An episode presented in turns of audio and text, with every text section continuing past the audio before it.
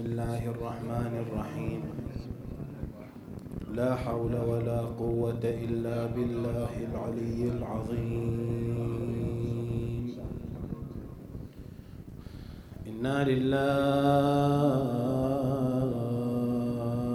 وإنا إليه راجعون وأفوض أمري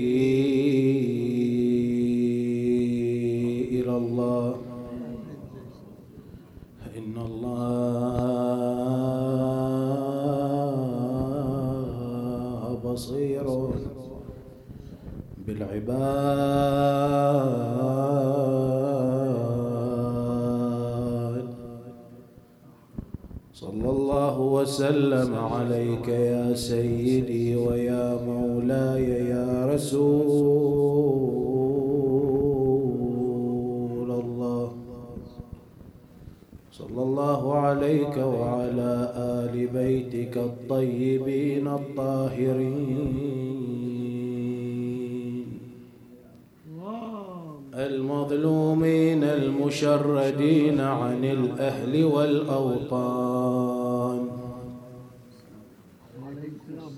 صلى الله وسلم عليك يا سيدي ويا مولاي يا أبا عبد الله. يا ابن رسول الله وابن أمير المؤمنين. سيد الوصيين وابن فاطمة الزهراء. سيدتي وسيدة نساء العالمين.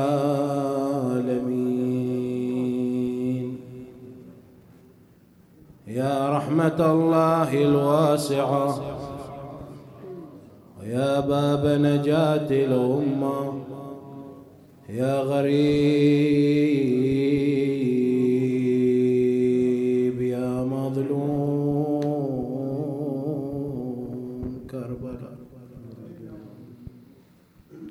السلام عليك يا ممتحنه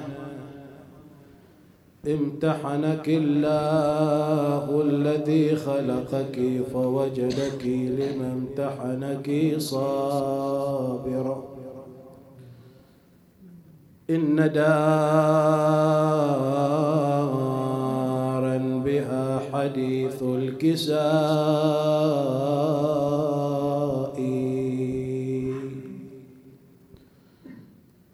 دار بل كم هناك من نظراء.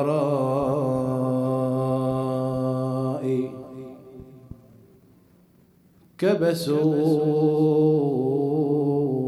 بابها بجزل ونار. فعلت ثم ضجة الغوغاء.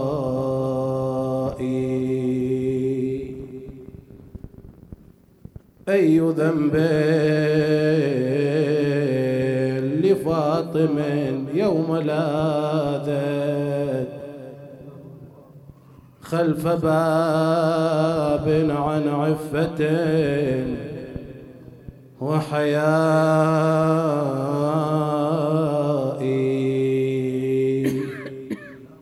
فلماذا اتكى على الباب عمدا؟ عاصرا جسمها بكل اعتداء.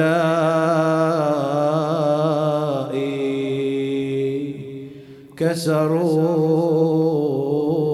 ضلعها وأنبت المسمار.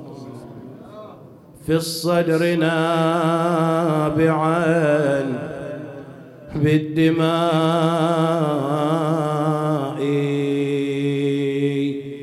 سقطت وأسقطت محسنا جلين حشاها إن قلب الإنسان بالأحشاء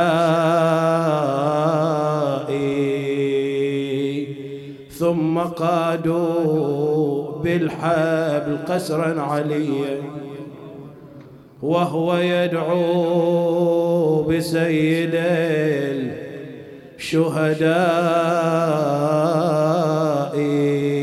شهدائي أخي حمزة وجعفر وعمي أخي جعفر وحمزة عمي أدركوني يا سادة بطحائي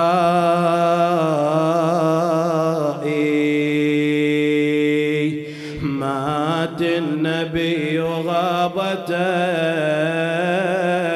وار النبوة.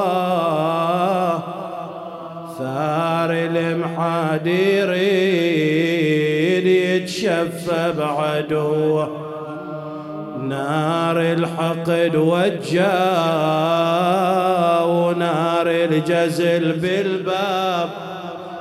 من قبل كان الروح من جملة الحجة بها الوصي وابناه والزهراء والكتاب. صاحوا يا حيدر قوم لا تنوخذ قوة. وقفت البضعة داخل الحجرة بالأخمار. تناديش جرمتنا شعبت بابنا ما يناسب احكي ويا الغراب دناض يكر عجل ترى يهجمون ما بيهم مروه ما جاوب الكرار بس تجري دموعه دخلوا الدار ومن وراء والعبد بالباب اتجا ودخلت جموعه قاموا عصرها وغدت من خلف التلو خرت وخر المحسنون صاحت يا فضة. بالعجل دركني ترى ما أقدر النهضة. كسرت ترى ضلوعي وجسم المرض مضى. ولا بقت من ضربة المسمار قوة. صدرك خذيني وحيدر الكرار شوفي خبريه عن حالي وعن الضمل طحت بيه قالت يا بنت المصطفى حيدر مشوبي وقلبه على جمر الغضا لاجلك تكوى وان كان طلعوا بالوصي قوم اطلع عيني. سيت العصر بالباب وتسقط جنيني. قوموا نروح القبر جدكم يا بنيني أرد أخبر بين الدهر بعد السوا بويا بويا بويا أمر على عبده وضربني ضربني. ضربني ومن ضربته للقاع. ذبني ولا لا قلبه ولا رحمني ومن الناس ما واحد حشمني. اي والله ومن الناس ما واحد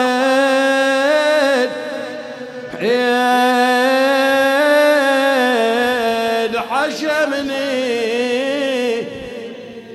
الأمر لله. لا حول ولا قوة إلا بالله العلي العظيم. وسيعلم الذين ظلموا أي منقلب ينقلبون والعاقبة للمتقين. قال الله تعالى في محكم كتابه وجليل خطابه بسم الله الرحمن الرحيم. فذبحوا وما كادوا يفعلون. آمنا بالله. صدق الله مولانا العلي العظيم. من الأمور التي بينها القرآن الكريم هي الحوادث التي حصلت في الأقوام السابقة. وهناك حينما يدرس الإنسان الأحداث التي حصلت في العصور السابقة يرى أن هناك إمكانية من أخذ الدروس والعبر من الأشياء التي حصلت في تلك العصور وأن هناك احتمالية إلى إعادة هذه الحوادث في كل عصر وفي كل مصر. ومن الأمور التي وثقها القرآن الكريم هي ظاهرة الاستخفاف بالدين في بعض الأقوام. وإن هناك احتمالية على انتقال هذه الأمراض وهذه الظواهر من قوم إلى قوم وانتشارها بين الناس. ومن هذه الأحداث التي حصلت وتدل على الاستخفاف بالدين هو استخفاف بني إسرائيل بأوامر نبي الله موسى عليه السلام. على نبينا وآله أفضل الصلاة والسلام. في هذه العجالة سوف نتطرق إلى ما حصل من الحوادث التي وثقها القرآن الكريم بشان بني إسرائيل. وكيف بين القرآن أن هناك استخفاف بالدين لدى هذا القوم. هناك قتيل حدثت حادثة قتل في بني إسرائيل وأرادوا أن يعرفوا من القاتل. سفك دم حرام حصل عندهم. أرادوا أن يعرفوا من الذي قتل هذا الإنسان فأمرهم النبي موسى عليه السلام بأمر من الله تعالى إن الله تعالى يأمركم أن تذبحوا بقرة. وإذ قال موسى لقومه إن الله يأمركم أن تذبحوا بقرة فماذا أجابوا؟ قالوا أتتخذنا هزوا أمر من الله تعالى فنفذوه. إلا أنهم اعترضوا على هذا الحكم وعلى هذا الأمر وقالوا أتتخذنا هزوا؟ قال أعوذ بالله أن أكون من الجاهلين. استفهمتم الأمر؟ سلموا إلى نبي الله. حينما علمتم أن هذا أمر من الله تعالى فخذوا به واذبحوا بقرة كما أمركم النبي بأمر الله تعالى. إلا أنهم قاموا يعسرون هذا الموضوع ويعسرون هذا الأمر فعسرها الله تعالى لهم. فأرادوا أن يبين لهم هذه الأوصاف لهذه البقرة. فبين هذه الأوصاف وهذه المعايير صفراء فاقع لونها تسر الناظرين. بقرة لا شية فيها لا ذلول أنها لم تعمل في الحرث أن لا تكون فتية ولا تكون كبيرة. وتعسرت هذه الأمور إلى أن حصلوا على هذه البقرة عند فرد بار بأبيه. فقال لهم إنه يريد ملء هذه البقرة ذهبا. فتعسر عليهم الأمر إلى أن ملأوا تلك البقرة وجلد ذلك الحيوان وأعطوه. فذبحت تلك البقرة فضربوا القتيل الذي قتل ببعض من أجزاء البقرة فأعاد الله تعالى الحياة له واعترف بقاتله. أنهم كانوا من البداية استخفوا بأمر الله تعالى استخفاف بأوامر الله. وهذه الظاهرة تتكرر في بعض الأحيان من عصر إلى عصر ومن مصر إلى مصر. وظاهرة الاستخفاف بالدين هي أن يرى الإنسان الدين الذي لديه بأقل قيمة حينما لا يعي هذا الإنسان قيمة هذا الدين الذي عنده وهذا الاعتقاد والسلوك الذي يبعثه على أن يكون إنسانا خليفة لله تعالى لا يقدر هذه النعمة ولا يقدر هذه الهداية فإنه يزهد في دينه. فيستخف بأوامر الله تعالى. الاستخفاف يعني الاستقلال من قيمة الشيء. فحينما يستخف الإنسان بأمر الله تعالى تراه أنه يستخف بدينه ويستخف بأوامر الله. وتأتي الروايات من أهل البيت عليهم أفضل الصلاة والسلام من التحذير من التهاون بأمر الله أنه من تهاون بأمر الله أهانه الله في يوم القيامة. والتحذير من التهاون بأمر الله تعالى وأن لا تجعله أخف المطلعين عليه وتأتي هذه الظاهرة على أقسام عدة. تأتي على المستوى الفكري. المستوى الفكري يأتي على مستوى العقائد وعلى مستوى التشريع. الاستخفاف بالعقائد حينما يستخف الإنسان بعقائد الدين الحقة يشكك في وجود الله تعالى والعياذ بالله. وينقلب إلى الإلحاد بسبب أنه لا يعتقد بوجود رب. يقولون أحد الذين يعتقدون بعدم وجود إله. دون هذا الإنسان ألف دليل على عدم وجود إله. فأراد أن يناقش أحد علماء الدين المسلمين. فحينما أراد هذا الإنسان أن يذهب إلى هذا العالم مر على مزرعة وكان هناك في هذه المزرعة راعيها الذي ملتزم بسقي الزرع والعناية بها بهذه المزرعة. فجاء هذا الإنسان قال له دلني على طريق بيت هذا العالم. لماذا؟ لأن لدي ألف دليل على عدم وجود خالق. قال له بس ألف دليل عندك؟ قال له نعم. قال أفندها بواحدة هذا المزارع البصيرة التي في قلبه كانت ماذا؟ سهما في عين هذا الملحد. فقال له انظر إلى هذه المزرعة. من يسقيها؟ من يقوم برعايتها؟ من يعتني بهذا الثمر؟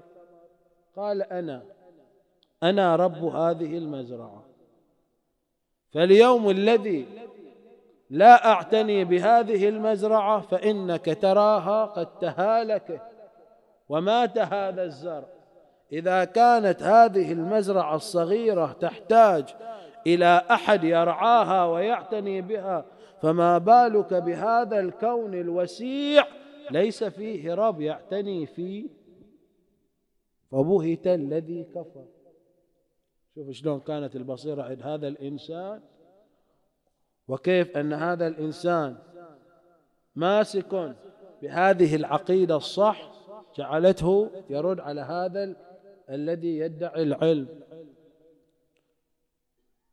وقس على ذلك على المستوى العقائدي وأيضا على المستوى التشريعي.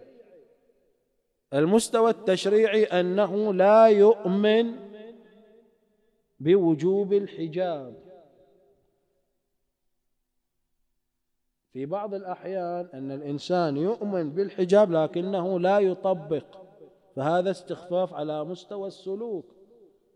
أنا أؤمن بالله تعالى وأؤمن بأن كل ما جاء به محمد صلى الله عليه وآله من عند الله فهو حق. حلال محمد حلال إلى يوم القيامة وحرامه حرام إلى يوم القيامة.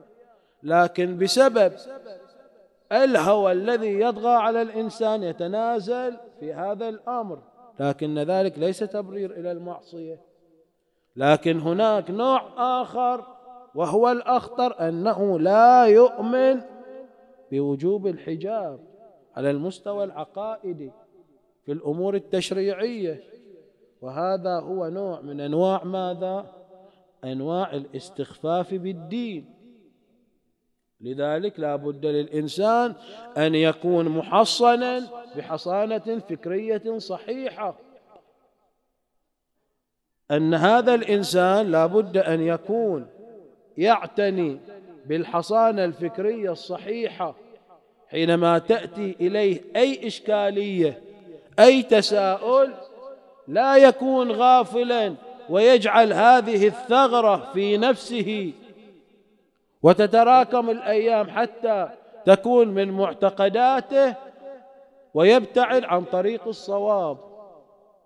وأيضا على المستوى السلوكي قلنا أن هناك مثلا على مستوى الإيمان أنه يؤمن بأن حلال محمد حلال إلى يوم القيامة وحرامه حرام إلى يوم القيامة. لكن هناك سلوكيات منه تجعله ماذا؟ ينحرف عن طريق الجاده حينما يأتي ويطبق يكون هناك تطبيق مغلوط.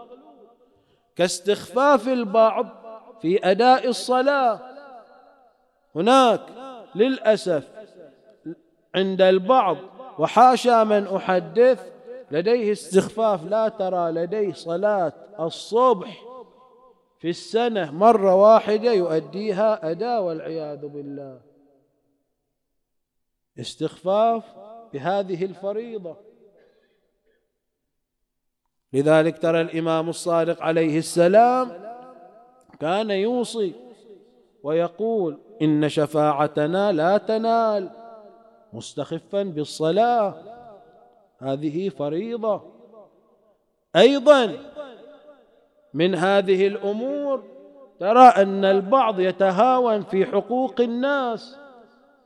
تراه يستدين من الآخرين لكنه حينما يأتي هذا الإنسان ويطالب بحقه ترى التسويف إلى موضوع السداد. وكم من المشاريع التجارية أغلقت بسبب السلف والاستدانة. كم من المؤمنين من نهب حقهم بسبب الثقة؟ يرى أنه صاحب ثقة أن هذا الإنسان ما بينه وبين هذا الإنسان أي حاجز طلب من هذا المبلغ يعطيه. فلان متى سترد هذا الدين؟ تسويف تسويف تسويف. إلى أن يضيع الحق. الإمام الحسين عليه السلام في يوم عاشوراء بالرغم من المحاصرة التي كانت لديه إلا أنه من كان عليه دين طلب منه أن يرجع. لا ينصر الحسين عليه السلام بالرغم أن الحسين عليه السلام كان يريد الناصر في ذلك الوقت. الشهيد حينما يسقط فإن ذنوبه تغفر مع أول قطرة دم تسيل منه إلا الدين. جاء في الرواية بهذا المضمون. حتى الشهيد. وبالرغم من هذه التضحية إلا أن الدين لا يسقط منه حق من حقوق الناس. وبينت الآيات أطول آية في القرآن الكريم هي آية التداين. وأمرت المؤمنين بأخذ الوقاية. إذا تداينتم بدين إلى أجل مسمى فاكتبوه. توثيق إلى هذا الحق. وماكو زعل. حفظ إلى حقوق الآخرين. وأيضا من ظواهر الاستخفاف بالدين هو الاستخفاف بالأولياء. حينما يأتي النبي صلى الله عليه وآله ويبين المقام إلى أحد من هؤلاء من هؤلاء الأولياء كالحسين عليه السلام وهو يقول الحسن والحسين سيدا شباب أهل الجنة. الحسن والحسين إمامان قاما أو قعدا. حينما يبين فضيلة أمير المؤمنين عليه السلام من كنت مولاه فهذا علي. مولاه اللهم وال من والاه وعاد من عاداه. وانصر من نصره واخذل من خذله. أيضا حينما يأتي إلى الزهراء عليها السلام. مواقف كثيرة من رسول الله صلى الله عليه وآله في بيان مقام هذه البضعة. كان يكنيها بأم أبيها. كان صلى الله عليه وآله حينما يريد أن يخرج لغزوة أو إلى سفر آخر من يودع من البيوت هي الزهراء عليها السلام.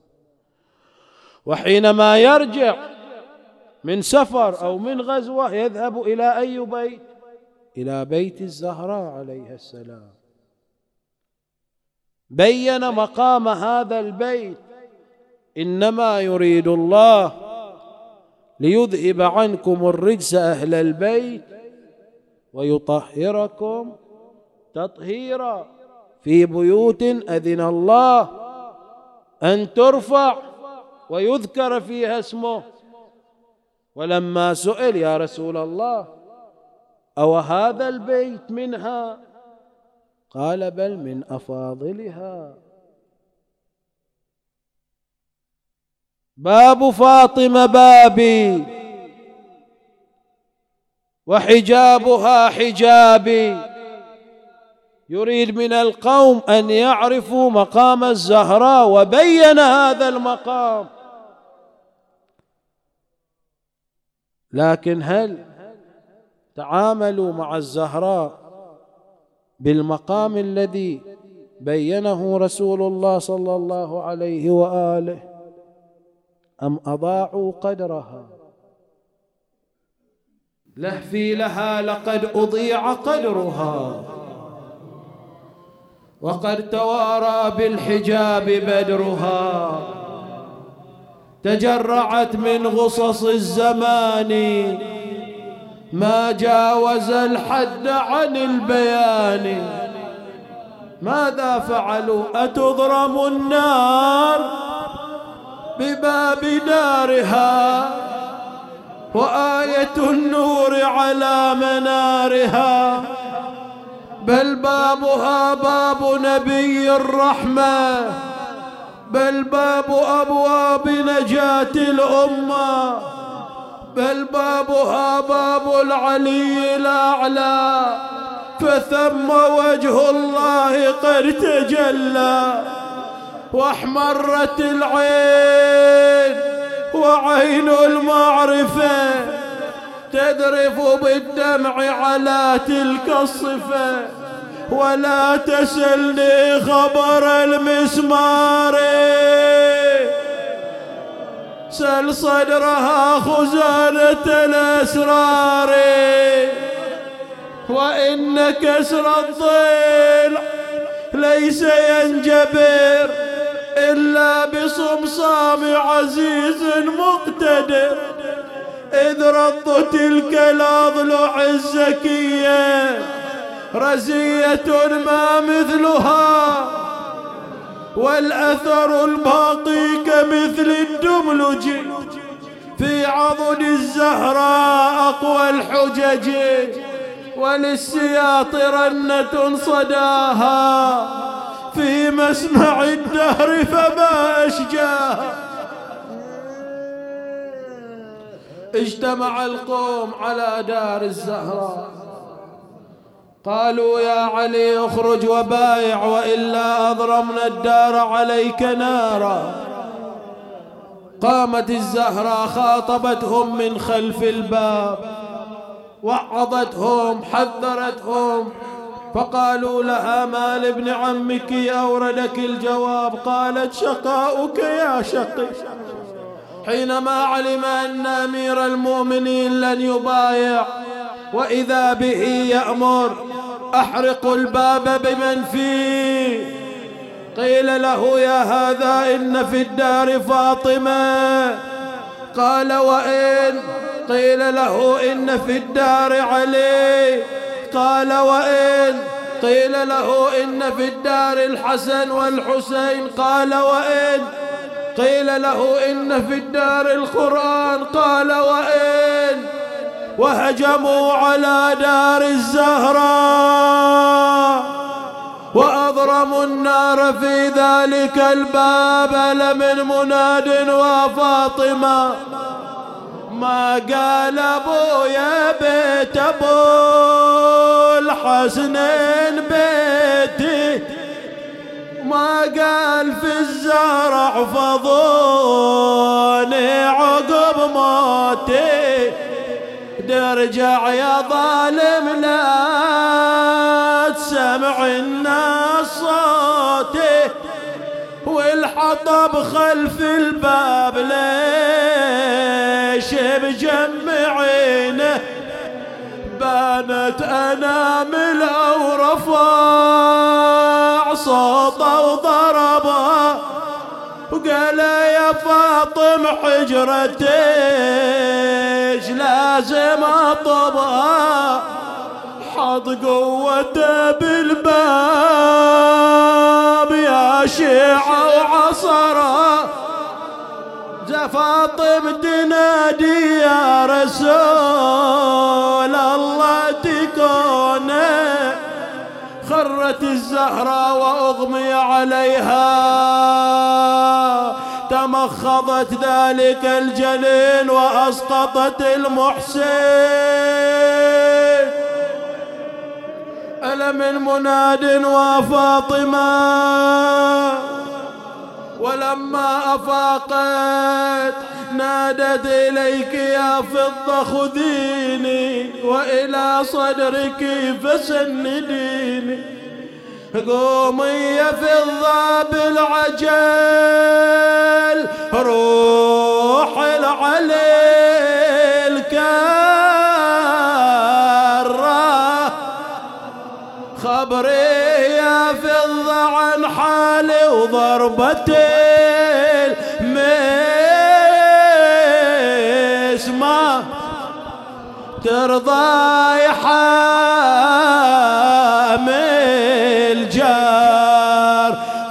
فاطم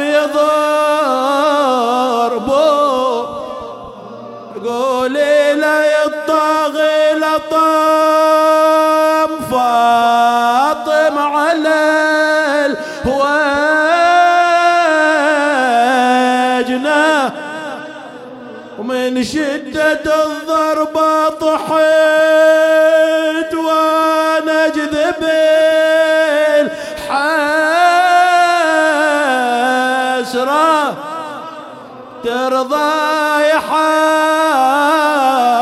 حامل جار. فاطم يضربه عاشت الزهراء على تلك الحالة عاشت معصبة الجبين. منهدة الركن منحولة الجسم تأن من تلك العصابة.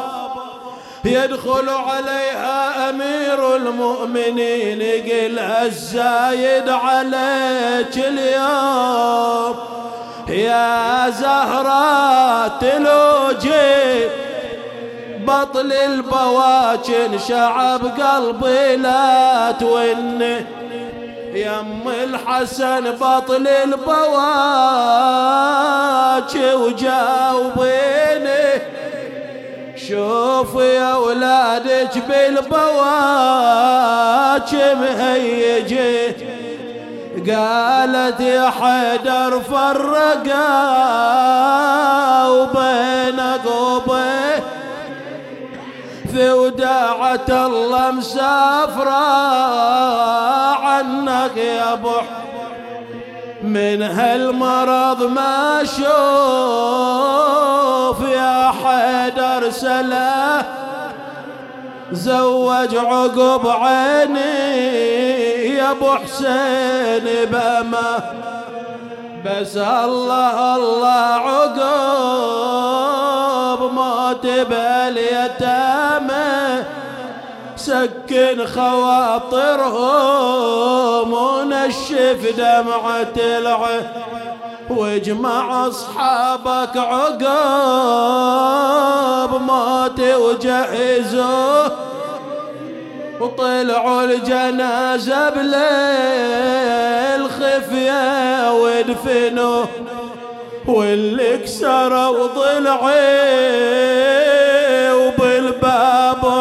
عصره لا يحضرون جنازتي يا بشيد ليش يا زهرة؟ قالت ما قصروا يا مرتضى. رضوا ضلوعي. ولليوم من ضرب الرجيس ما سكن روح بعدي على المختار ما نشفت دموعي.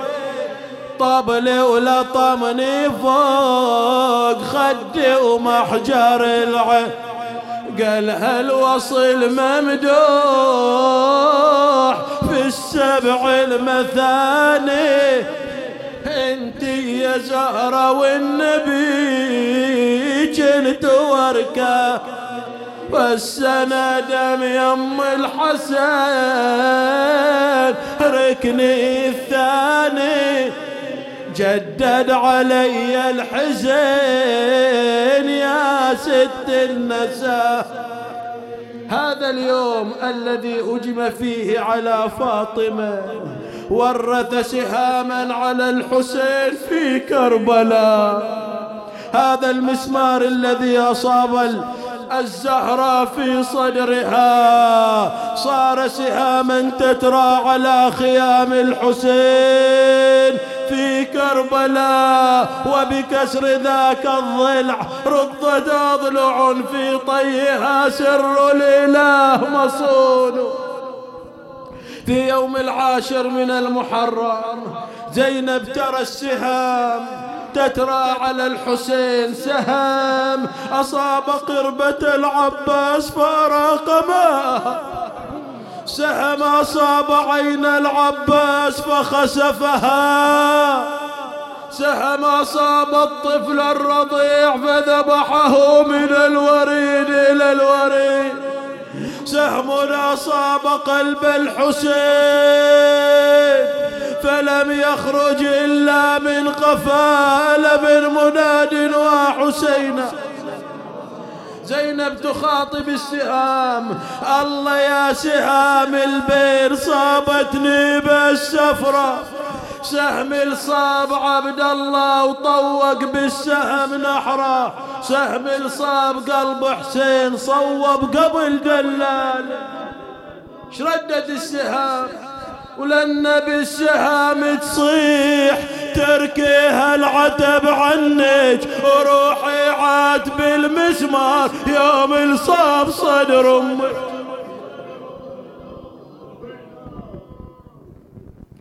قد ورثت من أمها زينب كل الذي جرى عليها وصار وزادت البنت على أمها من دارها تهدى إلى شر دار إلهي بالزهراء وأبيها وبعلها وبنيها وبالسر المستودع فيها صل على محمد وآل محمد وشافي كل أمر. داوي كل جريح رد كل غائب إلى وطنه سالما. جماع الحاضرين احفظهم اللهم في أنفسهم وفي أهليهم ومن يلوذ بهم والفاتحة إلى أرواح جميع المؤمنين والمؤمنات ويهدى ثواب هذا المجلس المبارك إلى روح الحاج حسن بن علي آل خميس وإلى روح الحاج علي إبراهيم آل خميس وإلى الحاجة فاطمة عبد الله عيسى وللدكتور أمير التاجر إلى أرواح جميع المؤمنين والمؤمنات وإلى خدام الحسين ومن ليس له ذاكر من المؤمنين. الفاتحة تسبقها الصلاة على محمد وآل محمد.